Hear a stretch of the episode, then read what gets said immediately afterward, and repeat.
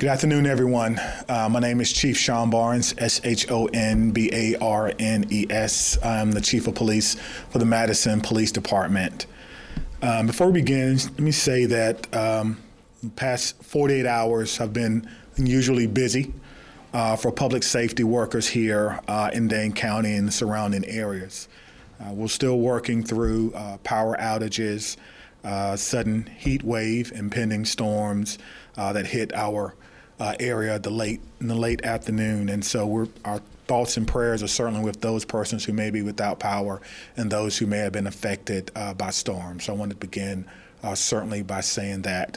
Uh, and certainly to all our public safety workers, our police, fire, E M S, and those people, persons who still have to work uh, despite those things. Uh, there were two significant cases in which we will brief uh, our public this afternoon. The first case involves a kidnapping and subsequent murder, uh, which began in Madison and concluded in Columbia County. The second is a vehicle crash and subsequent uh, apprehension at the Marcus Theater on Big Sky Way. That incident will be briefed by Assistant Chief Brian Austin. On six fifteen, twenty twenty-two, at about six twenty-eight a.m., Madison police officers were dispatched to the area of Williamson Street and South Few Street in reference to a domestic disturbance involving a male and a female. One of the first officers on scene observed a vehicle appearing to be driving towards a male, if, if they were trying to run that male over. As the incident unfolded, the vehicle ended up driving over a curb and struck a home in the four hundred block of South Ingersoll Street after narrowly missing the male. Officers attempted to contact the male, but he subsequently fled on foot while the driver was detained. The male was detained a few blocks away from the scene. He was uninjured. As the investigation unfolded, officers received information that the parties and crashed vehicles had been involved in a kidnapping that occurred during the early morning hours on six fourteen, twenty twenty-two. A handgun was found inside the crashed vehicle, and the vehicle was believed to be belonging to the kidnapped victim. Further investigation led investigators to believe that the kidnapping occurred in the three hundred block of North Brook Street and may have resulted in a homicide in Columbia County. A search warrant was served at that location, and a subsequent person was arrested, Laura M. Johnson. Patrol officers, officers with our gang neighborhood crime abatement team, and detectives from the Central Division and the Violent Crime Units and the Columbia County Sheriff's Office all worked together initially to investigate this case. The male in the initial disturbance was identified as Jesse J. Freeburg, twenty-eight years old, and the female was identified as Jakenya K. Patty, twenty-one years old. Freeburg was arrested initially for a probation hold, and charges for res- resisting arrest and kidnapping has been requested, kidnapping charges. Uh, the, the spelling of those names we can provide to you at the end of, of this um, press conference. The following uh, details that I'm going to give you now are provided were provided to me by the Columbia County Sheriff's Office prior to this press conference.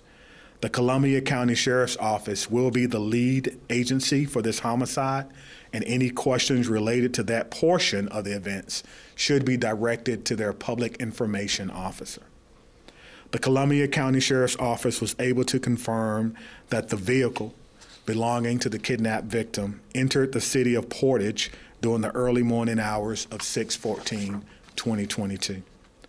Detectives from the Columbia County Sheriff's Office, Portage Police Department, now Department, worked collectively to investigate uh, leads in this case. Numerous areas of the city of Portage and Lewiston Township were searched. After an extensive search, investigators lo- located a deceased male in the Lewiston Township area in the early morning and early evening hours, excuse me, of six fifteen, twenty twenty-two. This person matched the kidnapped person's description. The male was pronounced deceased at the scene by the Columbia County Medical Examiner's Office. Preliminary investigations reveal the deceased was assaulted, bound, and placed in his own vehicle in Madison, where he was transported to the rural Lewiston Township. Once outside of Portage on Clapston Road near State Highway sixteen, the victim was removed from his vehicle and shot with a handgun. The suspects then left the scene with the victim's vehicle and returned to Madison, where they discarded personal items belonging to the victims. The three suspects are all being held for Columbia County on homicide charges. As they are as following.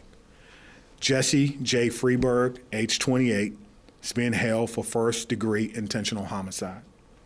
Jakenya K. Patty, age twenty-one, is being held for, for, for excuse me, party to a first-degree intentional homicide.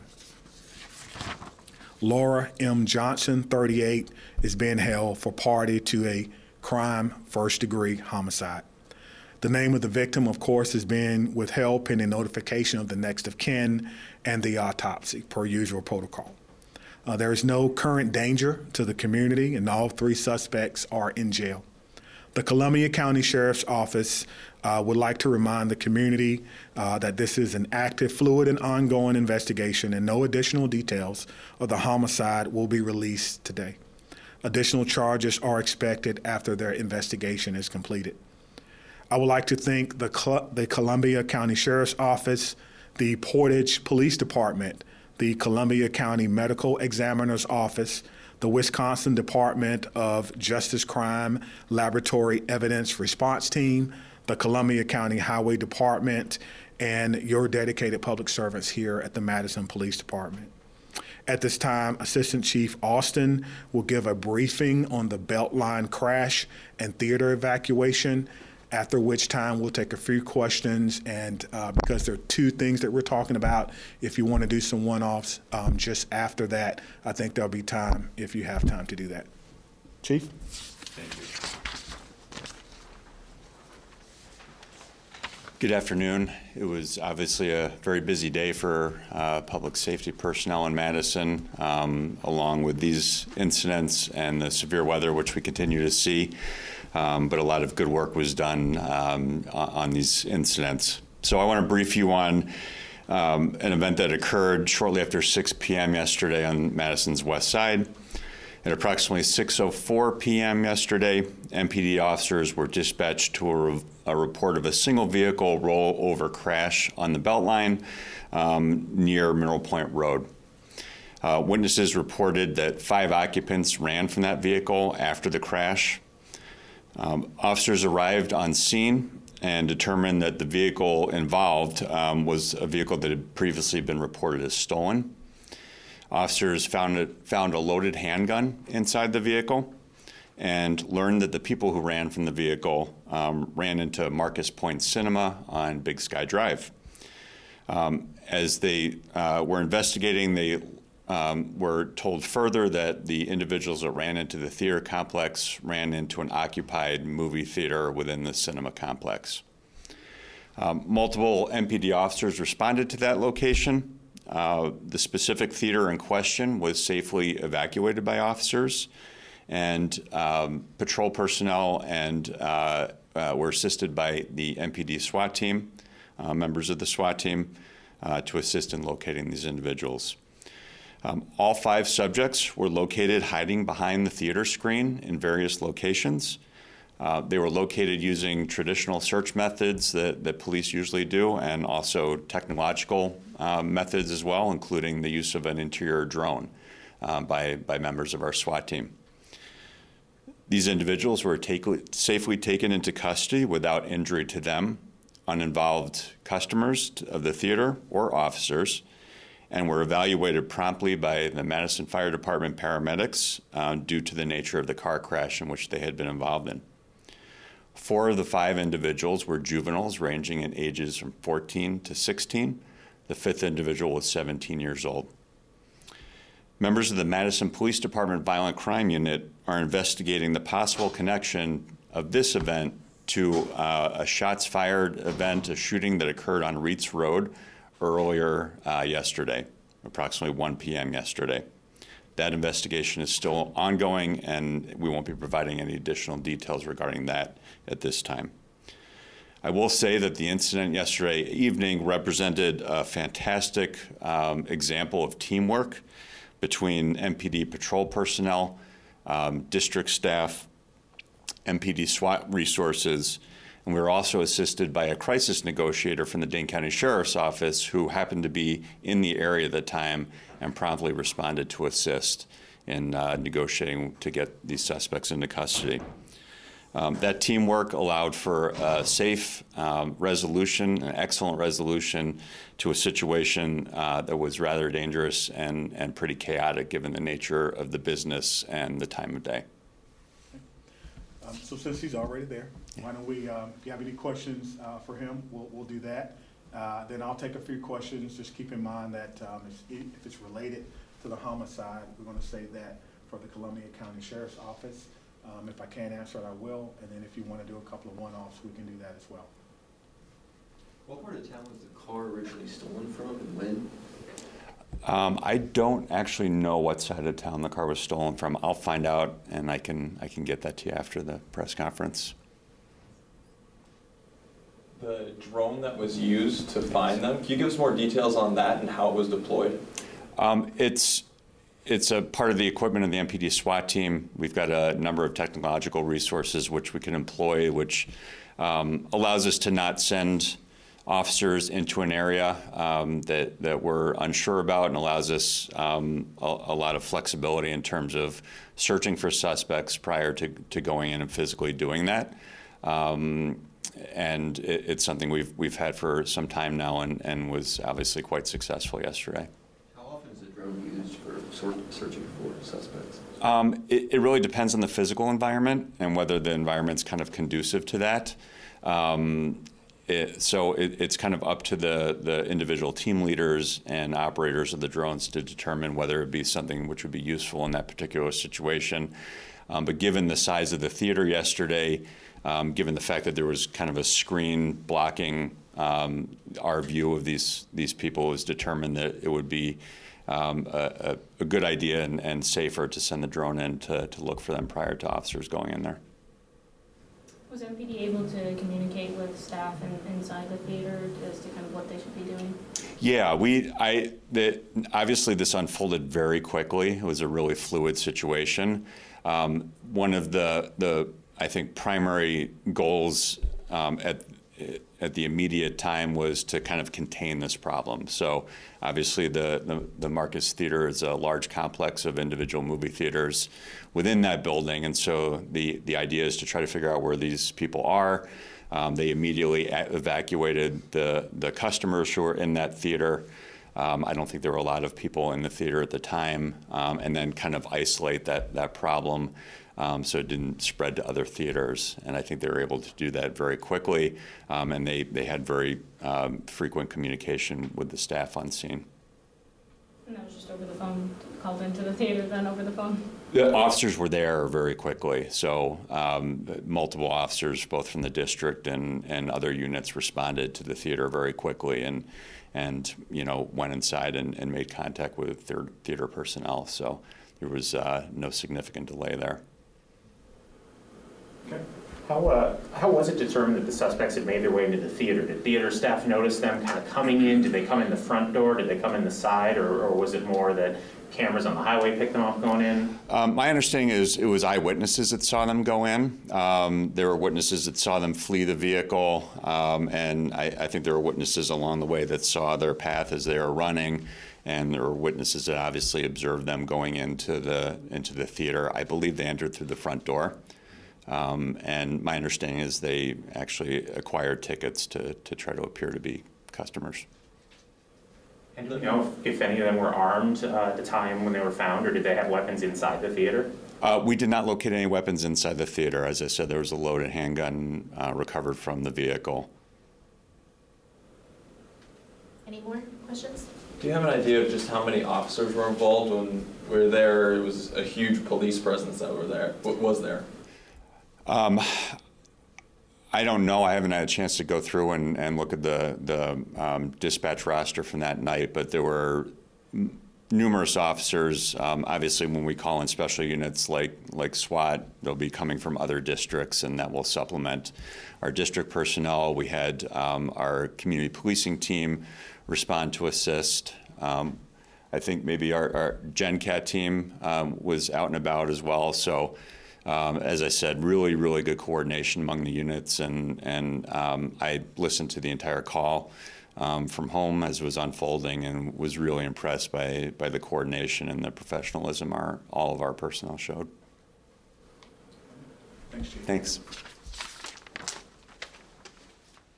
Certainly, um, you know, that case had a successful conclusion. It's certainly what we want.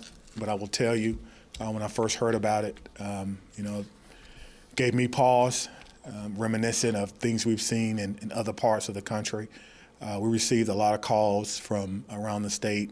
Um, certainly received a call from our mayor's office with concern. We were able to update them, and everyone was made aware that we did not, I repeat, not have an active shooter situation. We had a situation of apprehension of suspects who tried to blend in uh, by buying a ticket. I don't think they got their money back, but um, they were all taken into custody as they should have been. So. Um, good job by everyone. Uh, any questions for me? The kidnapping that happened yes. um, on six fourteen, how was that first reported? How did M P D find out about it? Yeah, we found out about it from the hit and run. Um, the persons involved in the hit and run um, had gotten obviously into a domestic disturbance. They were upset with each other for whatever reason, and it appeared that when the officers got there, uh, the female driver, as I mentioned, was trying to uh, run over the male who was involved. Uh, they were both involved. And so um, as it unfolded, uh, we re started receiving bits and pieces of information about what could be a crime in this person's vehicle. And so we were able to kind of put two and two together on the scene. And then, of course, once the detectives got involved and started looking to see who's this car belonged to, where's this car supposed to be, um, we, we actually discovered uh, this unfortunate crime. The victim and the uh, suspects in custody, did they know each other before this event? I believe they did, yes. This was not a random um, event. There was some relationship. We don't know what that relationship is. That'll be part of the homicide investigations as they determine the motive. Obviously, someone being kidnapped in their own car, taken to another county, shot on the side of the road. It's a pretty shocking crime. When people hear about this, what do you want them to know about the safety of the community here in Madison? I want them to know that, number one, this wasn't a random event. These these um, persons knew each other. Uh, whatever disagreements that they may have had with each other was strictly between them. I want the citizens of Madison to know that if you see something, you have to say something, no matter how small it looks, just like how this began. Uh, someone seeing someone that looks like they are trying to run someone over. Someone calling nine one one, and we're coming out to look at it and trying to figure out what's going on. Um, most of these cases we've had have not been um, um, random. These are people who know each other. They have some type of dispute or disarg or argument. We don't know what that is. Um, but if we do, maybe we can help. Uh, community members that may know that someone is arguing or having a dispute about something. We need your help as well. I want the community to know that it takes all of us. Uh, public safety is everyone's responsibility, not just the police. And so that's really my message to everyone. Um, I still believe we have a very safe town. We have a very safe city, excuse me. And I think that um, if we work together, it can be even safer. Can you describe just the challenges of investigation that has you tracking these people and their whereabouts from Madison to Portage back to the Madison area and all the departments that have to play a key role in bringing it together? You know, I think it would be challenging if we didn't work together well. And I got to tell you, the, the cooperation that I've seen since I've been in Madison with other law enforcement agencies have been really second to none. You know, you watch T V and, and it's always that this is our case and, you know, I'm taking the lead. Uh, that doesn't happen in real life. Uh, in real life, everyone jumps in together and they do what they can. If someone needs to stand by the road and wait, uh, they do that. If someone needs to interview uh, a witness, they do that. If someone needs to interview a suspect, they do that. And I want to mention um, that as uh, these officers um, down in Columbia were working on this particular case, a storm was coming, and it was a significant one. And despite that, they stayed on scene uh, until they found this person and was able to mark evidence. It's uh, not an easy task, uh, given your own personal safety. At one point, um, I was informed that they were thinking, what would we do if a tornado started right now? Where we put our vehicles, but they they stayed in there and they were able to process uh, that information, which will help bring closure, hopefully, to someone's family. And you said the vehicle hit a house on Ingersoll, right? What was the extent of the damage to the house? Uh, I, you know, if a vehicle crashes into a house, I can't imagine that it, that it, that whatever damage is not going to be significant. So, you know, certainly uh, it was enough to impair the vehicle, or the vehicle was not able to continue on, which was a good thing because we don't want anyone getting ran over by a vehicle. Uh, and so, significant damage in my in my judgment. All right. Well, thank you. Um, if you need any one-offs, I think we had a couple of minutes for that. If not, uh, thank you for coming.